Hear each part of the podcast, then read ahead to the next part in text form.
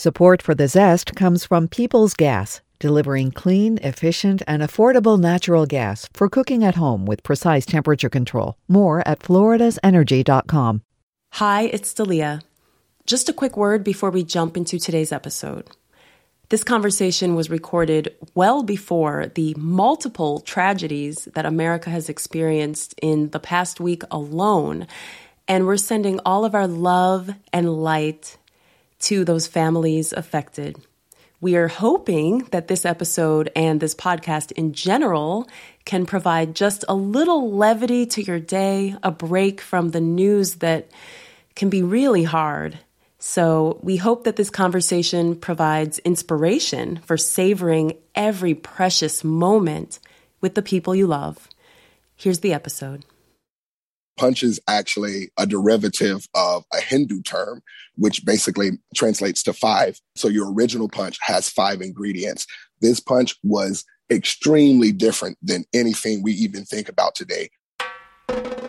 I'm Dalia Colon, and this is The Zest citrus, seafood, Spanish flavor, and Southern charm.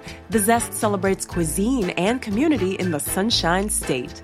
Just in time for summer, we're breaking down how to mix a refreshing, make ahead beverage that packs a real punch. Thank you for eating up the latest episode of The Zest. WUSF Public Media also offers a delicious podcast focused on arts and culture in the Sunshine State. The Arts Axis Florida podcast highlights arts and cultural organizations right here in Florida. Learn more about these unique institutions, how you can be a part of upcoming events, and so much more. For a culturally enriching experience, subscribe to the Arts Axis Florida podcast wherever you listen to podcasts or visit artsaccessflorida.org. That's arts, A-X-I-S-F-L dot org. Thanks to our founding sponsor, Community Foundation Tampa Bay. Summer means graduation season, pool parties, and backyard barbecues. In other words, we're going to need more drinks. So today we'll hear from Justin Gray. He's Tampa Bay chapter president of the United States Bartenders Guild. Justin makes a case for why punch is the perfect beverage for your summer get together. He explains how punch made its way from India to the rest of the world. You'll also get tips for incorporating fresh Florida produce into your punch, how to keep beverages cold without them getting watered down, because no one wants that, and the secret to a better non alcoholic punch. Here's my conversation with Justin Gray. I think that probably I'd say in like the 50s or the 60s, when America as a commercial industry started to mass produce everything.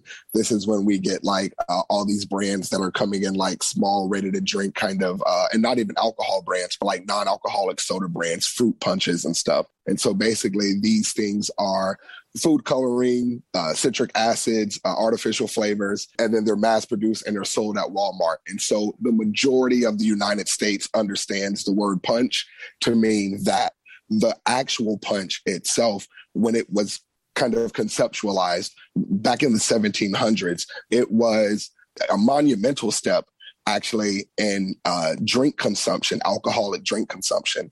People have been drinking alcohol since BC era. Um, at least that's what we have historical records of. Uh, simple at the beginning, and then as advancements in uh, civilization or tools, vessels become uh, more available. And one of those marks that's very significant is the uh, invention of punch. Um, so at the time when punch came about, punch is actually a derivative of a Hindu term, which basically translates to five. Um, and so your original punch has five ingredients. This punch was extremely different than anything we even think about today. Uh, if we talk about going to happy hour right now, we're thinking about vibes, we're thinking about the music, we're thinking about these ice cold, quick drinks that we're shooting that are taking the sting off of the day.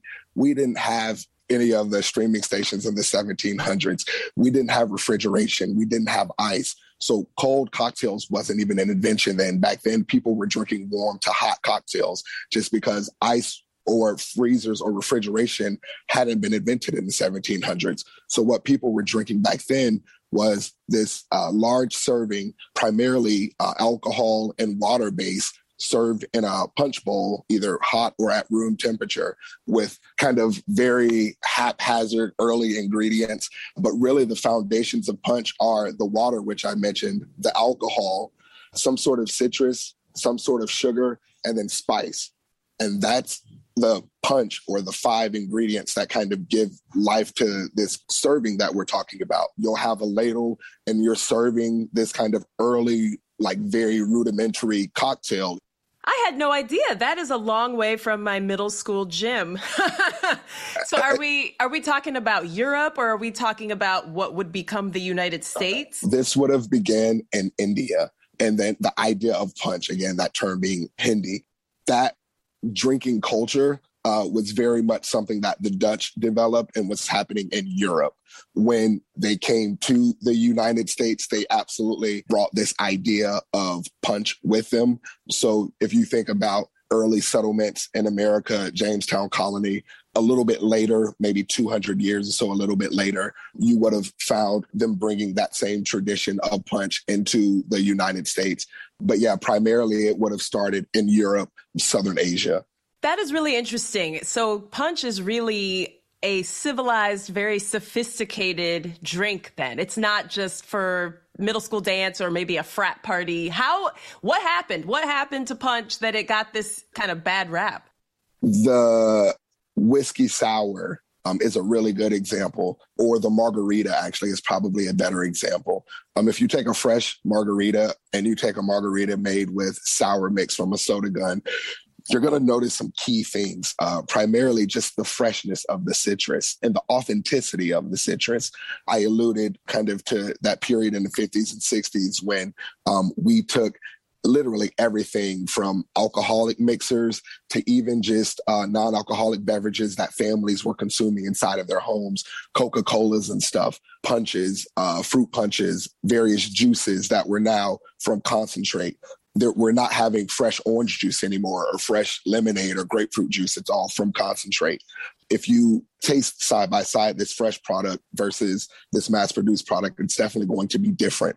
Sadly, it's kind of what happened you know, during COVID, when so many restaurants and so many brands uh, were going out of business, and you started seeing the necessity, unfortunately, of uh, trying to preserve what you could maybe batching some items, doing drinks that were sustainable, had a longer shelf life. And so you basically have had these periods in American history where, for whatever reason, whether it's increased demand um, and just trying to increase manufacturing and production to keep up with that demand, to uh, potentially creating a more shelf stable item, you start to get away from the pure, fresh, natural ingredients um, and start to end up with a product, unfortunately, that tastes a little bit more like what you drink at your middle school dance. Hopefully, what you had at your middle school dance didn't have any alcohol. But I might have to question some of my classmates just to double check on that. Okay, let's talk about how to make it better, right? Let's elevate sure. it. Let's take it out of the middle school gym and let's bring it to like a summer pool party in Florida or like a rooftop situation because that could be fun. What are the keys to a good summertime beverage? There there are some i guess really basic elements. Uh, the great part about a punch is one it is very basic. It's super simple to make. And once you've made it you now have servings for the entire day. Now you get the opportunity to get back to talking with your guests taking photos or selfies hopping in the pool and maybe losing your phone, who knows? But you're not having to stand at a stationary place and serve a la minute each of your guests a cocktail. So making a punch is great for entertaining, doing a day party or a brunch or something like that, just because it's going to give you time to do what's important. You're spending time with the people that are there with you. But again, what I started with, it's super simple. Water, the spirit itself. What's so great about a punch is if I make you a cocktail that's five ounces, um, any deviation in flavor or ingredient is going to taste you're going to experience that flavor more significantly than if I'm off by one ounce in a gallon or two gallon serving of punch. If I'm off by one ounce in two gallons versus if I'm off by one ounce in a cocktail, that punch is going to be so much more forgiving. So you don't have to be a mixologist or an experienced person to, to make a great punch. If you put a little too much vodka in there, add a little more water, or maybe your guests just have a little more fun that night. Make sure everybody Ubers. Um, but yeah, so really the elements of it are very simple. Uh, when we talk about sweet, what does that mean? Sweet can mean any number of things. If we're talking about base level, the way in which you originally make a punch, I would take lemons or limes. And when I peel that skin away from the exterior, by the time I'm done, my fingers are going to be sticky and they're going to smell like lemons. That's the oil. That oil will organically transfer to anything. So, what we traditionally did was we would add sugar to those lemon peels and let it sit overnight.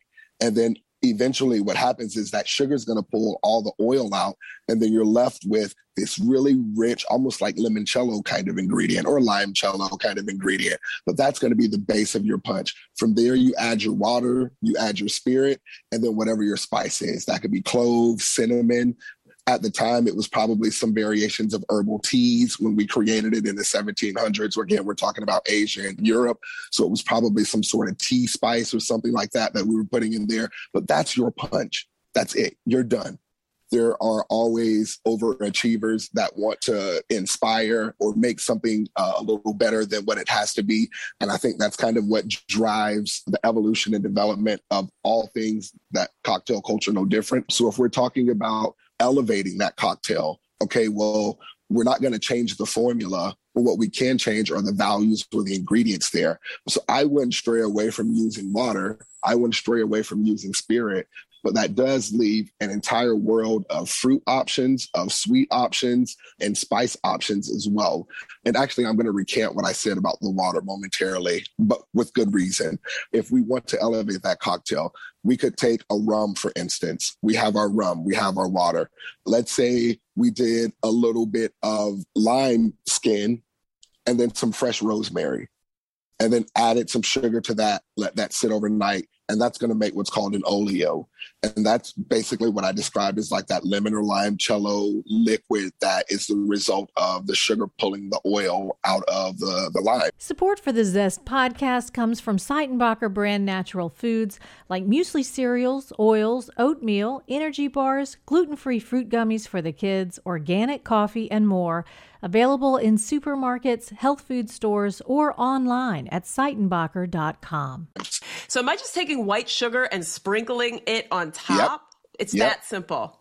And and it's it's one of those things where it's a natural process. It's not something that we have to activate if you put sugar and citrus peels or herbs, if you put sugar and mint into a container together without you doing anything, without any human action or interference, it's naturally going to pull all of that oil into the sugar and the oil coming out of the herbs or the citrus peel is still an oil. So the volume of oil that's going to come out is actually going to yield this sweet liquid that tastes like pure lemon or pure lime or pure pineapple or pure strawberries or whatever you put in there. I love that because a lot of punches are too syrupy sweet and they don't mm-hmm. have any other notes. So I love that we sure. get to control the sweetness and it has yep. a little bit more complexity. Now, am I putting this sugar laden lemon or lime in the fridge? Am I leaving it on the counter overnight? Talk to me like I'm a child, except a child who drinks. yeah. Okay. I'll try. You can put it in the fridge overnight. Literally, if you go to, if you do it at the end of your day, and you wake up the next morning, your oleo will be ready. It's not like a 24 hour, you don't have to wait two days or something like that. You'll start to see it occurring within like three hours. Within three hours, you'll start to see the sugar crystals start to kind of appear to be like immersed in a sort of the liquid in the sugar. And as more time progresses, usually within like eight hours, you'll have enough to, to build your cocktail you have your base spirit, your rum or your whiskey or gin, whatever you drink tequila. If it's uh, we're talking summertime, rum's perfect for summertime as well. Gin's perfect for summertime. The water element, for the most part, we can keep the same. Uh, but now we've taken um, instead of doing just lime, we added the rosemary, or maybe we added, you know, some fresh pineapple to it and it's going to have the same effect. So now we have like a pineapple lime cordial that we're tasting. Cordial, this word I use is kind of the oleo that I'm referring to as well. So these are ways to elevate the sweet element. So then your sour element, whether you're using lemon juice, lime juice, grapefruit, Meyer lemon, yuzu, um, you get a chance to enjoy the entire planet of citrus. So getting outside of your traditional lemon and lime that we see here, bergamots and these other fruit are ways that you can elevate the cocktail there. Um, so now you're able to elevate the sweet, you're able to elevate whatever your citrus component is of the cocktail. Um, what's really, really, really fun to do is if you are making a punch, instead of using water, maybe use some water to dilute it. But now, another way, especially this season and right now where we are culturally, who doesn't love Prosecco, champagne, or, or any sparkling wine? So now we're talking about topping our punch with, you know, some some champagne or maybe one of our favorite rosés. Rosés are definitely in right now. So let's say we had the fresh line, we did strawberry instead. Uh, let's say we do a really great gin right now is six o'clock gin. So we could do that.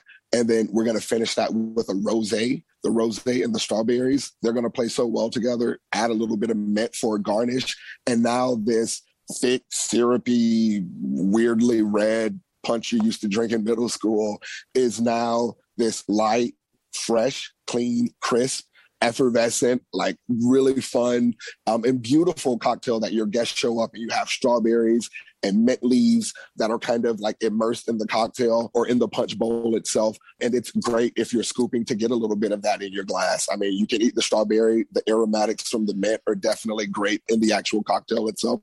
Uh, so it's totally okay if that happens. Those are ways in which you can elevate the traditional punch or worst case scenario, the punch that you're stuck with um, that you've been describing from uh, middle school. this sounds so festive and I love all the ideas you're giving for how to use like strawberries and rosemary and lemons. And we're here in Florida, so there's a bounty to pick from. Any other yeah. Florida fruits or herbs or maybe things that aren't at the supermarket, but we could procure from a, a garden center or a farmer's market or, or just anything else that might be a little bit surprising? I would say we have some really great Asian markets here, and I'm able to find literally the most incredible assortments of fresh watermelon sodas. Lychees are always a bunch of fun. The actual fruit itself, it's delicious and it's a very unique like look, but the juice that it yields, it carries so much sweetness. You're able to utilize that in a way that's not going to make your cocktail over, overly sweet, going to give you and your guest a very unique, kind of fun, unexpected flavor, and just kind of it delivers in a cocktail. Not that they're out of left field or surprising, but when you catch them in season, uh, just a, a, month or so ago, we were going through strawberry, uh, blueberry, and blackberry season here.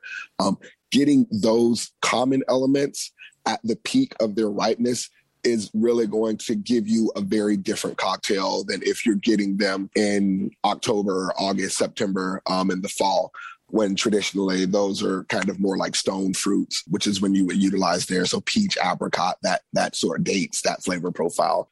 Depending on the season, look at what's popping right then. So again, I, I love grapefruit. Always love grapefruit. Grapefruit with a little bit of salt goes a long way. Um, it really buffers a lot of the bitterness and gives you more of just kind of the fruit element of the grapefruit. If you can find uh, tamarind, tamarind is really hot right now. So not a fruit, tamarind, but it's in a lot of cocktails. Tamarind has a really unique flavor. It's going to add a slightly savory element but the great part about tamarind is it works well with so many fruit flavors, whether you're talking about citrus fruits or berries or melons. Uh, but what's really interesting about tamarind is it has this almost glowing or radiant color about it as well. So that's a lot of fun to use. And I think that's perfect for this season right now.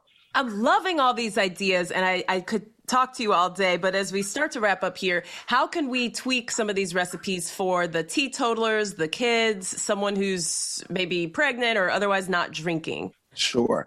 So the basic element of the water is safe the citrus and sugar elements are safe. What's really fun for me in both alcoholic and non-alcoholic punches is the utilization of teas. So actually taking now, right now, we have so many great flavorful and herbal teas that are available.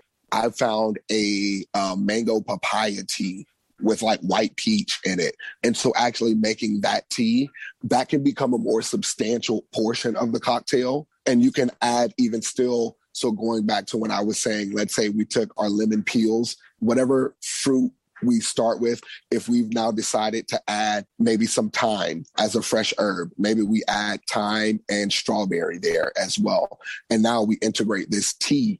We have flavors that are there that are complex. They're they're serving these flavors are giving you cocktail like, and especially if you use sparkling water like carbonated soda water, add ice in a garnish, and you're getting cocktail vibes hundred percent.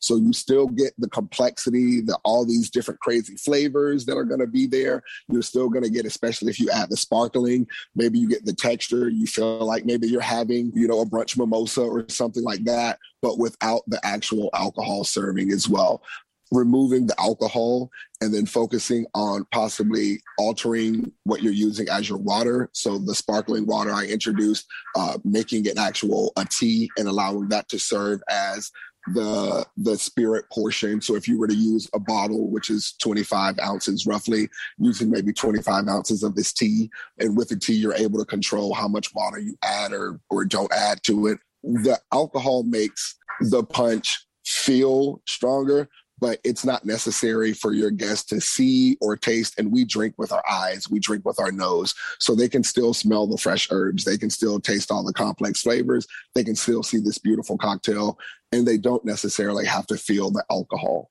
I love the tea idea. Tea is really having a moment. You mentioned adding ice. Is that okay? You said 300 years ago, they were drinking it warm. Obviously, that's not going to fly here in Florida. How do well, we keep no, it cold? they were drinking in the dark then as well. And I don't think we need to do that. So just because that's the way it was always done doesn't mean we have to rely on that. I think adding ice is 100% okay. If you have the opportunity to, the best way to preserve your drink when you're doing a punch is to make or acquire a large block of ice. And by large block, I mean at minimum like five to six inches by five to six inches. If you get ice out of your refrigerator or ice from Wawa or, or you know, whatever gas station, that little ice is going to melt so fast. You're going to have to continue to add ice one and now your cocktail is pretty much just going to taste like water. If you take a large enough sphere, five, six, maybe even like eight by eight inches, that's going to chill your entire cocktail and it's going to melt a lot slower. So you're going to have a more honest cocktail throughout. And if you, you you're already adding water, you've decided how much water you want to add. You don't need the ice's help. So having a large block of ice is really going to help. Where the hell do you get a large block of ice from? It's easy find yourself a cooler, any igloo cooler, one of the small ones, and fill it with water and put it in your freezer. All the water is going to freeze in the shape of the cooler. So if you have one of the small mini igloo coolers, you literally have an ice maker right there. So then when you take it out of the cooler, you have what's now shaped as the cooler, this block, this large block of ice that you're able to put into your cocktail. It's going to keep your cocktail nice and cold, and you don't have to worry about it watering down your cocktail too fast. That is a great life hack. I love that. Those and you little... can use that for more than just punch. Yeah, anytime I'm, you I'm but the block. wheels are already right. the, the, wheels are already the turning. Applications, the applications are great. Are endless. All right, we've got about two minutes left here, but I want to know a little bit about you. Your passion is coming through. I can tell you are so creative. So briefly, how did you get into this, and why are you passionate about it? In 93 i think was kind of uh, so i was born in 85 and then in 93 i got a chance to do some traveling and then in 97 um, i started skiing for the very first time. I was very young. I'm a i love to ski. I've been skiing over 20 years. But my uncle actually who to me is the dos equis man. He was a surgeon uh, for a very long time and uh, before he retired, he would practice surgery for three months out of the year. Uh, he would scuba dive three months out of the year. He would ski three months out of the year and then just travel for three months. Uh, he doesn't have any kids. Uh, his gift to all of his nieces and nephews was taking us to Europe upon graduation. So I went to Europe for a month upon graduation. So did my brother, all of my cousins. So this uncle has always just kind of opened up the entire world to us. Even before I was into food and beverage, I was into appreciating eating good, drinking good. Um, I enjoy great cigars. I actually used to own a luxury clothing brand. So just kind of understanding why the finer things, not in a shallow and kind of fleeting way, but luxury items became luxury because someone gave a damn when they created it. And so being able to tap into that, to appreciate and replicate that when you have the opportunity to I think is really special. So I think that kind of grew out of me seeing more than just Tampa, Florida, which is where I grew up actually getting a chance to see so many other things. So once I got into to bartending, I actually, you know, worked at you know, not great bars in the beginning. I was bartending while I figured out what I wanted to do.